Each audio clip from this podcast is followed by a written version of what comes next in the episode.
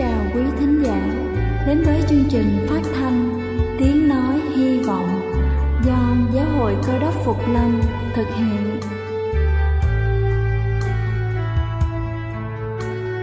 Kính thưa quý vị, Đức Chúa Giêsu trước khi Ngài về trời đã ban cho các môn đệ của Ngài một điều răn mới, đó là họ phải yêu thương nhau như chính tình yêu mà Ngài đã dành cho họ Quả thật vậy, thưa quý vị. Tình yêu thương là một món quà vô giá Mà Chúa đã ban cho nhân loại. Và đó cũng là thông điệp mà chúng tôi muốn gửi đến toàn thể quý vị. Nếu quý vị muốn tìm hiểu thêm về chương trình, Về niềm tin, Hoặc muốn nghiên cứu về lời Chúa, Xin quý vị gửi thư về chương trình phát thanh Tiếng Nói Hy Vọng, Địa chỉ 224 Phan Đăng Lưu phường 3, quận Phú Nhuận, thành phố Hồ Chí Minh hoặc gửi email cho chúng tôi theo địa chỉ tiếng nói hy vọng amoc@gmail.com. Ngoài ra, quý vị cũng có thể liên lạc với bất kỳ hội thánh cơ đốc Phục Lâm tại địa phương gần nhất. Xin chân thành cảm ơn và kính mời quý vị lắng nghe chương trình hôm nay.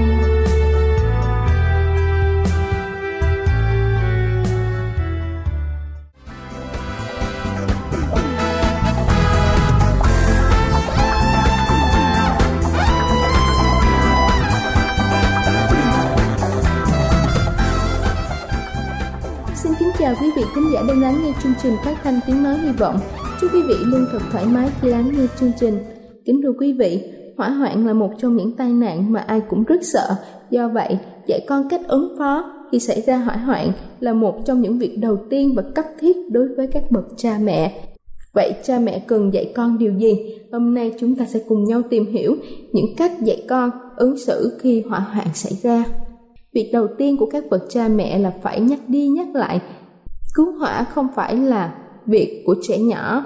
Các bé cần làm nhất là thoát ra khỏi đám cháy và kêu cứu. Nếu trong trường hợp có người lớn ở đó thì tuyệt đối tuân theo sự hướng dẫn của người lớn. Trong trường hợp có quá đông người, hãy giữ bình tĩnh và đi theo trật tự là điều cần thiết để có thể thoát ra ngoài.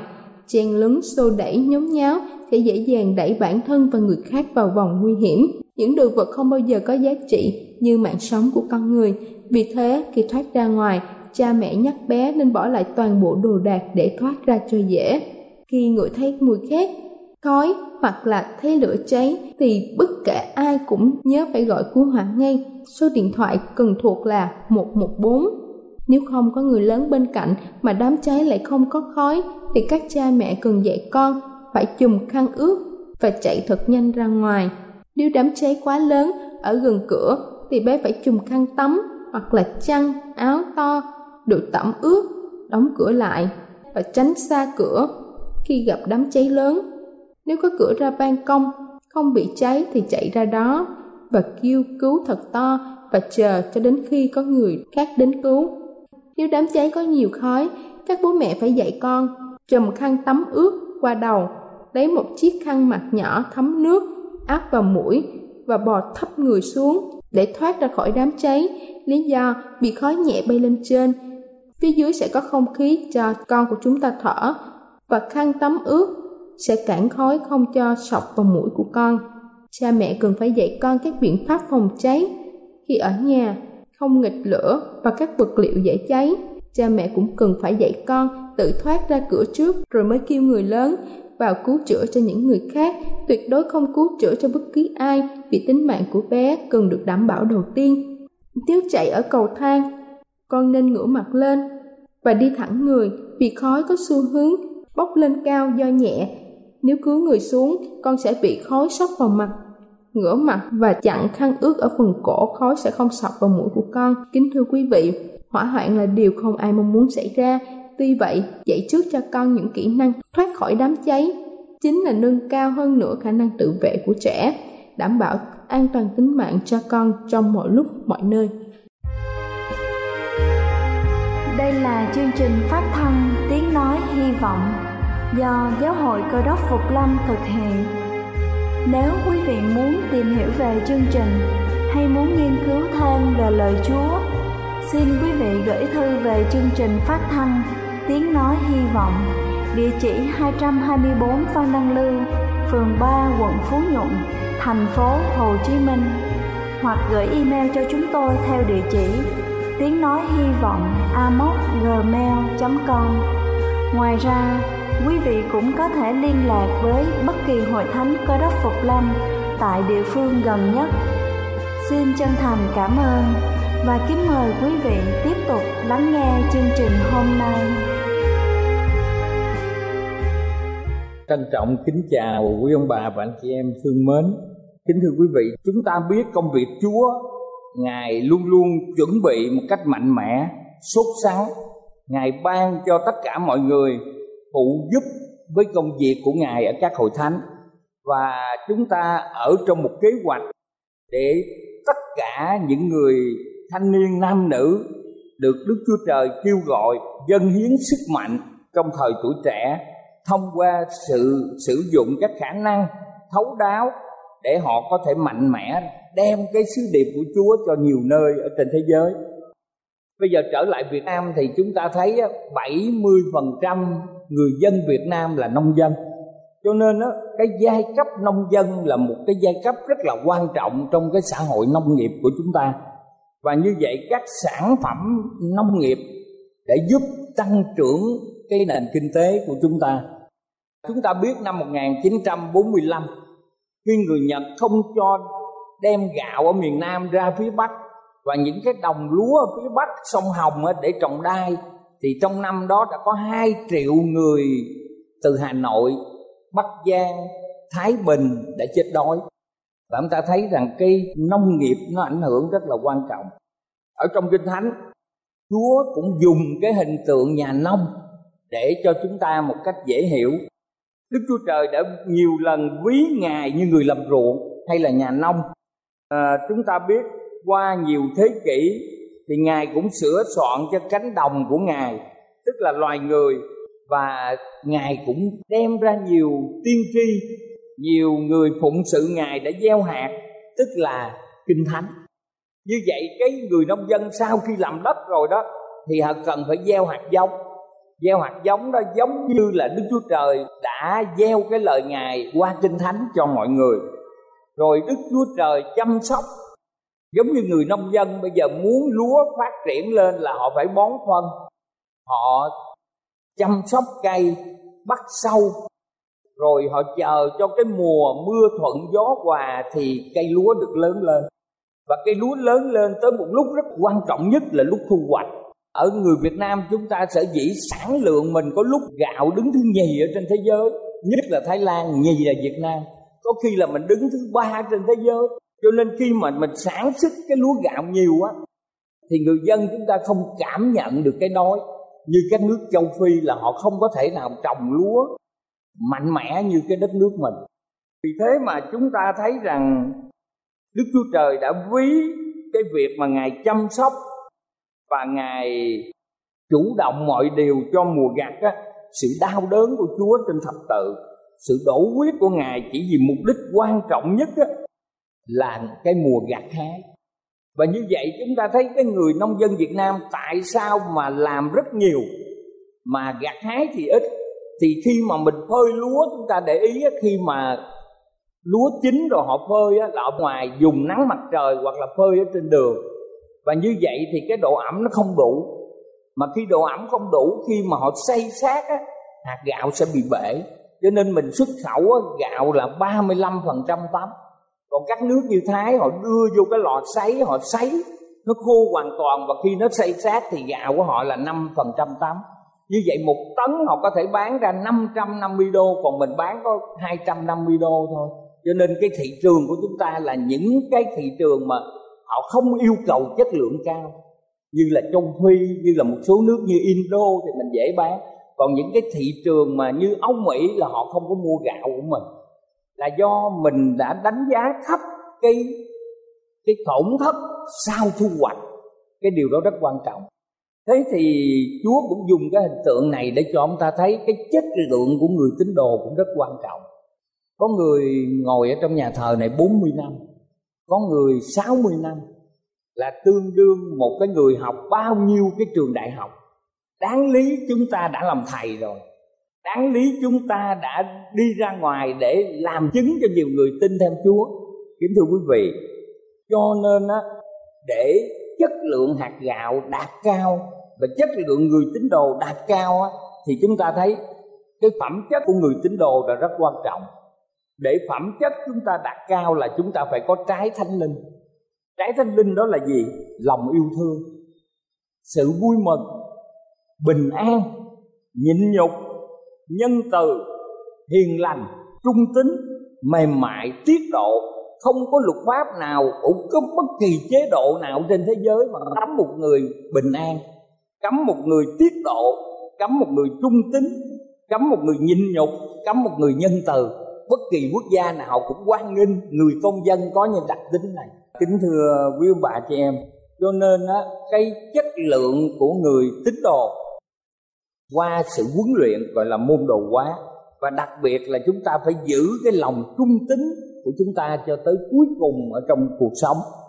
Như vậy, chúng ta thấy trong những cái trái thanh linh có một trái gọi là trung tính và trung tính này từ cái từ ngữ hy lạp là chúng ta thấy nghĩa của đức tin và sự trung tính đức tin là thái độ chúng ta đặt tin tưởng vào một điều gì, như chúng ta tin tưởng vào đức chúa trời.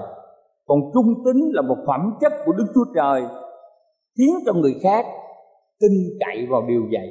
Và Chúa muốn mỗi tín đồ cơ đốc phục lâm mình trong lời nói, trong sự suy nghĩ, trong việc làm, khiến mọi người có thể tin mình. Mà khi mọi người có thể tin mình, thì những lời mình truyền giảng nói về lẽ thật của Chúa thì chắc chắn họ sẽ nghe theo. Đây là một tính phẩm tính rất là quan trọng. Trung tính là gì? Là nghiêm chỉnh thi hành bổn phận. Cho nên người cơ đốc phục lâm mình á chúng ta nghiêm chỉnh thi hành bổn phận. Muốn có mặt trong thiên quốc, thì chúng ta giữ hai điều. Nghĩa là giữ trọn vẹn 10 điều răn và giữ lòng tin nơi Chúa Giêsu chỉ có hai điều giản dị. Thế giới có 3 triệu điều luật, nhưng mà trong kinh thánh chỉ có 10 điều răn thôi. Sáu điều răn là nằm trong bộ luật hình sự và một điều nằm trong bộ luật hôn nhân gia đình. Chỉ còn có bốn điều là bổn phận của chúng ta đối với Chúa cho nên người ta tổng hợp, người ta gọi là kính Chúa và yêu người. Đây là hai cái phẩm chất rất là quan trọng. Một trong những phẩm chất quan trọng là chúng ta phải trung tính nghĩa là kiên nhẫn cho tới lúc cuối cùng. Cái người chạy marathon đó, chúng ta thấy khi họ chạy là phải cuối cùng họ về đến đích thì họ mới được nhận được giải. Bất kỳ người nào mà mình bỏ cuộc giữa đường là không có giải nào cả cho nên bất kỳ làm việc gì, một người nào họ hoạch định chương trình kế hoạch và họ đi cho đến cuối cùng là rất dễ thành công. Chúng ta thấy rằng trong việc đào tạo cho trẻ em tính ngay thật cũng là điều quan trọng. Washington lúc còn trẻ một hôm, ông ta xúc cái cây đào á, do cha mình trồng và cây đó bị ngã đổ. Người cha rất tức giận, nhưng mà ông vẫn có đủ can đảm để chờ đợi người con thú nhận tội lỗi. Người cha thấy con như vậy, đổi giận làm vui, ôm con và nói rằng, tất cả gia tài của cha thật sự không quý bằng tính ngay thật của con. Và chúng ta cũng nhớ tới ông Gandhi. Gandhi là người giải phóng dân tộc Ấn Độ và chúng ta khi giải phóng dân tộc Ấn Độ này không có một người nào chết hết. Ông đã giành độc lập từ tay của thực dân Anh lúc mà ông còn nhỏ đó, một lần ông nói dối với mẹ và người mẹ giận nằm ở trên giường. Không ăn, không uống. Và ông đã đi vào cái bếp gấp một cái viên than bỏ trong lòng bàn tay của mình và đem đến cho người mẹ. Người mẹ rất là kinh hãi, quăng cái viên than đá này ra và tay ông ta cháy đỏ. Và ông ta hứa với mẹ rằng từ đây cho ngày mà con chết, không bao giờ nói xạo một câu nào và chúng ta thấy một người trung tính này đã làm cho toàn thể dân tộc Ấn Độ trên một tỷ người tin vào lời nói của ông. Ở trong xã hội chúng ta rất nhiều việc làm của xác thịt khiến chúng ta không thể nào rất là khó giữ được cái luật pháp của Chúa. Cho nên Phaolô đã liệt kê cái việc làm của xác thịt là rõ ràng lắm hay là gian dâm, ô uế luôn tuồng thờ hình tượng phù phép thù oán, tranh đấu, ghen ghét. Và chúng ta thấy những điều này đã gây một cái ảnh hưởng lớn ở trong cái xã hội con người. Có đôi khi ở trong cuộc sống, chúng ta thấy Đức Chúa Giêsu đã mô tả nguyên tắc của sự trung tín rất rõ ràng trong sách Luca đoạn 16 câu 10 và câu 11 Chúa nói như sau, ai trung tín trong việc rất nhỏ, cũng trung tín trong việc rất lớn ai bất nghĩa trong việc rất nhỏ, cũng bất nghĩa trong việc lớn. Vậy nếu các ngươi không trung tín về của bất nghĩa, có ai đem của thật giao cho các ngươi? Cho nên chúng ta tạ ơn chúa, cái việc mà mỗi người chúng ta từ tư tưởng, từ hành động, từ lời nói, nếu mà người ta tin được mình bằng sự trung tín thật thà của mình thì khi mà mình nói những chuyện lớn lao như sự cứu chuộc, thì nhiều người họ sẽ nhìn vào đó mà họ tin tưởng mình. Có một đứa bé gõ nhà một bà già và cậu bé này mang hai cái xô trứng cá. Và khi giao cho bà già hai cái xô trứng cá thì bà này mới nói rằng bà chỉ mua có hai lít thôi. Thì đứa bé này không có cái dụng cụ đo là hai lít. Thì bà này cầm ở sau bếp mới múc hai lít đó, mỗi lít thân hai cái gáo và bỏ ra. Một lát bà đi lên nói cháu ơi tại sao cháu không đi theo để coi bà đông ra có đúng hai lít không? Thì đứa bé này mới nói rằng thưa bà cháu không sợ. Vì cháu nếu mất á, thì mất có vài cái trứng cá nhỏ. Còn bà thì lại biến mình thành kẻ trộm cho nên cháu không sợ. Kính thưa quý vị nếu trong cuộc đời này mà ai cũng tin tưởng mình thì cái uy tín mình rất là quan trọng. Thường thường ở trong thương mại đó người ta mua và bán khi chưa có đồng tiền á, thì người ta đem ví dụ như một con chiên xuống họ đổi 100 kg gạo chẳng hạn chưa có tiền. Sao á? Để có thể dễ dàng cho việc buôn bán thì chánh quyền của các nước thời phong kiến họ đúc ra những cái đồng tiền bằng kẽm rồi bằng đồng dân dân rồi sau đó họ nghĩ ra tiền giấy có cái giá trị tương đương để người ta giao dịch với nhau. Cho nên sự tin tưởng là quan trọng. Và Ellen White bày tỏ rằng trong cuốn sứ điệp cho thanh niên, sự trung tín, tiết kiệm, chăm sóc, thận trọng sẽ xác định đặc điểm mọi việc làm của chúng ta. Bất cứ chúng ta ở đâu, hoặc làm gì ở trong bếp, ở trong cơ sở, trong văn phòng, trong bệnh xá, trong trường học, hoặc bất cứ ở đâu chúng ta cũng được đặt vào vườn nho của Đức Chúa Trời. Cho nên với trách nhiệm của mình, với sự trung tín của mình thì chúng ta sẽ làm được mọi việc tốt đẹp. Chúng ta biết là người Do Thái lúc đầu á là Abraham ở tại vùng Iran và Iraq nhưng mà cái vùng này nó lại không thể nào rao giảng sứ điệp cho toàn thế giới biết được về Chúa. Cho nên Chúa đã đưa Abraham đi từ cái vùng đồng trũng Mesopotamia về cái Do Thái. Ở Do Thái nó có điểm đặc biệt tuy là đất nhỏ nhưng mà chúng ta lên phía Bắc á, về Thổ Nhĩ Kỳ là chúng ta lên châu Âu. Mà nếu chúng ta đi qua Cập là qua châu Phi mà chúng ta qua Iran, Iraq, Ấn Độ là qua châu Á tức là nằm ở ba châu lục rất quan trọng. Nếu không phải Đức Chúa Trời một người bình thường không hiểu địa lý thì không thể nào hiểu được cái địa hình quan trọng như vậy được cho nên ở trong thời chiến quốc, có một người nước sở, họ biện ở núi kim sơn, tìm được viên ngọc dân cho vua lệ vương. Vua trao cho thợ làm đá xem thì thợ nói rằng đây là cục đá, dám dân cho vua đá cho nên vua giận chặt một chân. Sau khi vua qua đời thì vị vua thứ hai lên thì ông lại tặng cho vua một cái viên ngọc này nữa thì vị vua thứ hai lại đưa cho thợ ngọc, thì họ nói là đá nữa, lại chặt ông một cái chân nữa. Tới đời vua thứ ba là sở văn vương, thì ông lại đem viên ngọc này dân nữa. Và trước khi đi là ông đau đớn khóc, dữ dội cho nên mắt chảy máu. Ông khóc ba ngày, ba đêm như vậy. Có người hỏi thì hòa nói rằng, không phải vì tôi muốn được thưởng, mà đem dân ngọc này mà đau khổ chỉ vì ngọc mà người ta bảo là đá ngay mà bảo là gian. Cho nên sở văn vương nghe được chuyện sai thờ ngọc đập viên đá ra là quả nhiên trong viên đá này nó lại có viên ngọc. Cho nên từ đó người ta hay có cái từ là ngọc trong đá. Đây là một thành ngữ quan trọng mà người việt hay sử dụng. Cho mình thấy rằng có những cái giá trị mình nhìn bề ngoài, mình đánh giá thấp người ta nhưng mà thật sự nếu mình đi vào trong phẩm chất của một người bạn của mình lâu năm, thì sẽ hiểu những cái giá trị quan trọng hơn là cái vẻ bên ngoài. Đấng cơ đốc, người đến thế gian này, mọi người tin và ngày hôm nay, nhiều người tin chúa là nhờ trong miệng chúa không có lời dối trá. Ngài là người thật thà, có gì chúa nói điều đó.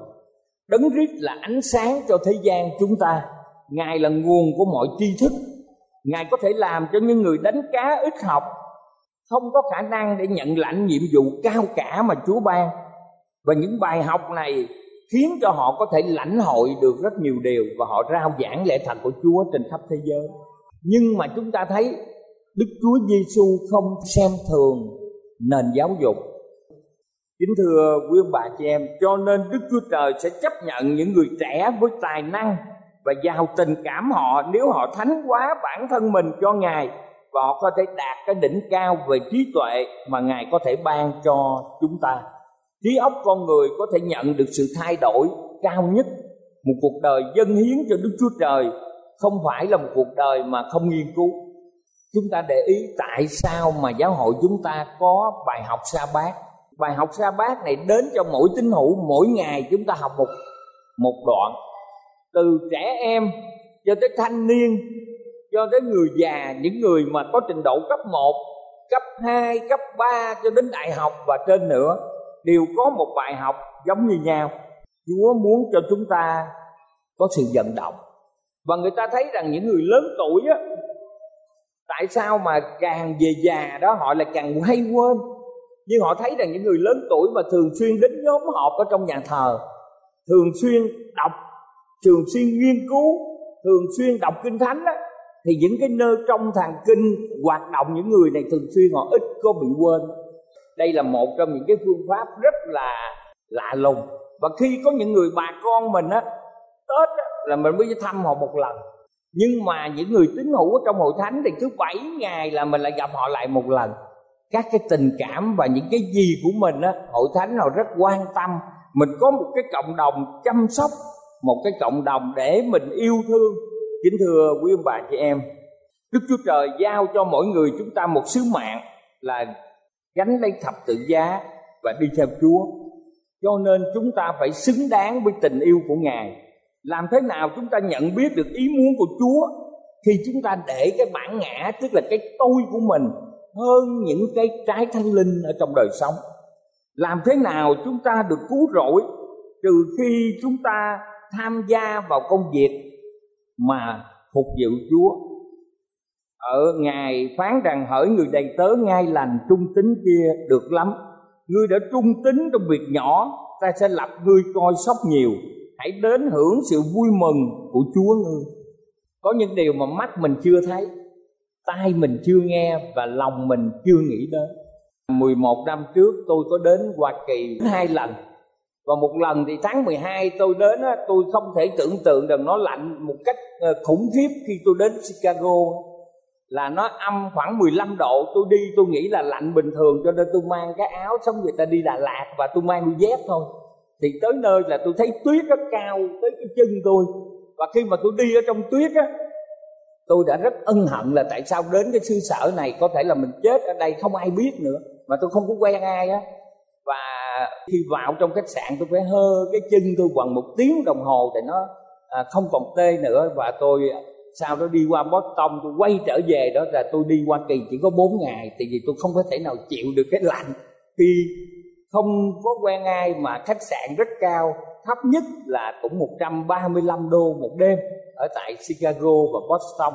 Thì chúng ta thấy rằng uh, chúng ta đi chúng ta thấy có những người thanh niên á họ cũng ngừng xe lại và họ treo trước bảng xin cho tôi 5 đồng.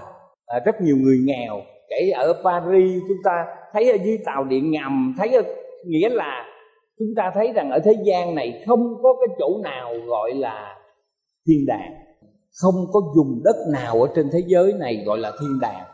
Nhiều người bị ung thư nhiều người không nhà cửa. Tôi thấy họ nằm ở ngoài đường á những người mỹ họ nằm lang thang ngoài đường vì không có nhà ở và hàng ngày họ đi lãnh cơm về họ ăn. Như vậy thì chúa hứa cho chúng ta thiên đàng. Là nơi á, mà chúng ta thấy không có khóc lóc không có buồn đau không có những sự tranh cạnh và tin lành về sự tái lâm của Chúa sẽ nhanh chóng được rao giảng trên khắp thế giới. Bởi vì ai? Bởi vì các tín hữu. Có những bữa thì hội thánh phu nhuận mời các diễn giả họ sẽ đến nhưng mà muốn có người đến dự thì không phải người diễn giả đó, ngoại quốc họ có thể biết được tất cả mọi người, mà nhờ vào chúng ta. Nếu chúng ta mở cửa cho người nào thì họ mới đến đây được. Mình giới thiệu chương trình đó cho con mình, cho chồng mình, cho vợ mình, cho cha mẹ mình, cho hàng xóm láng giềng. Một bà mẹ trong gia đình nấu ăn thì bà không thể nào hôm nay là mẹ đại diện cho tất cả nhà ăn hết trơn luôn phải là mỗi đứa con muốn phát triển thì mỗi đứa phải ăn riêng. Như vậy thì ông mục sư mà nghiên cứu có giỏi cách mấy? Mà nếu hội thánh không ai rành gì kinh thánh, không dân dữ thì cái người mục sư đã hoàn toàn thất bại trong công việc. Ít nhất ông Noe đó, ông đã cứu được vợ ba con trai và ba người dâu.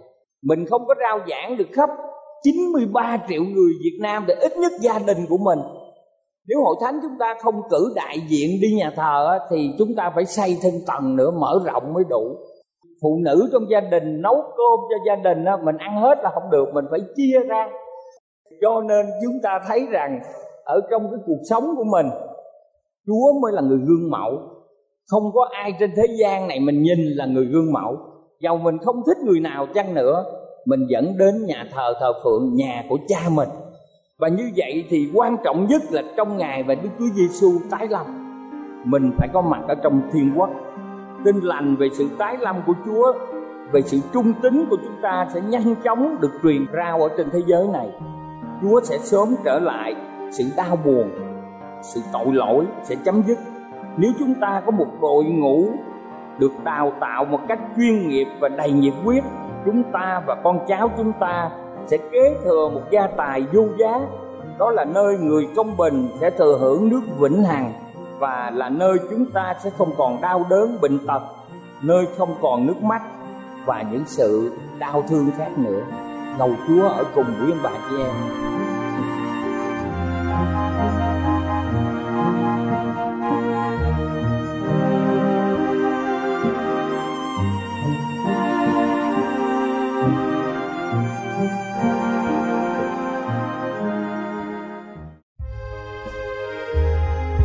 Đây là chương trình phát thanh Tiếng Nói Hy Vọng do Giáo hội Cơ đốc Phục Lâm thực hiện.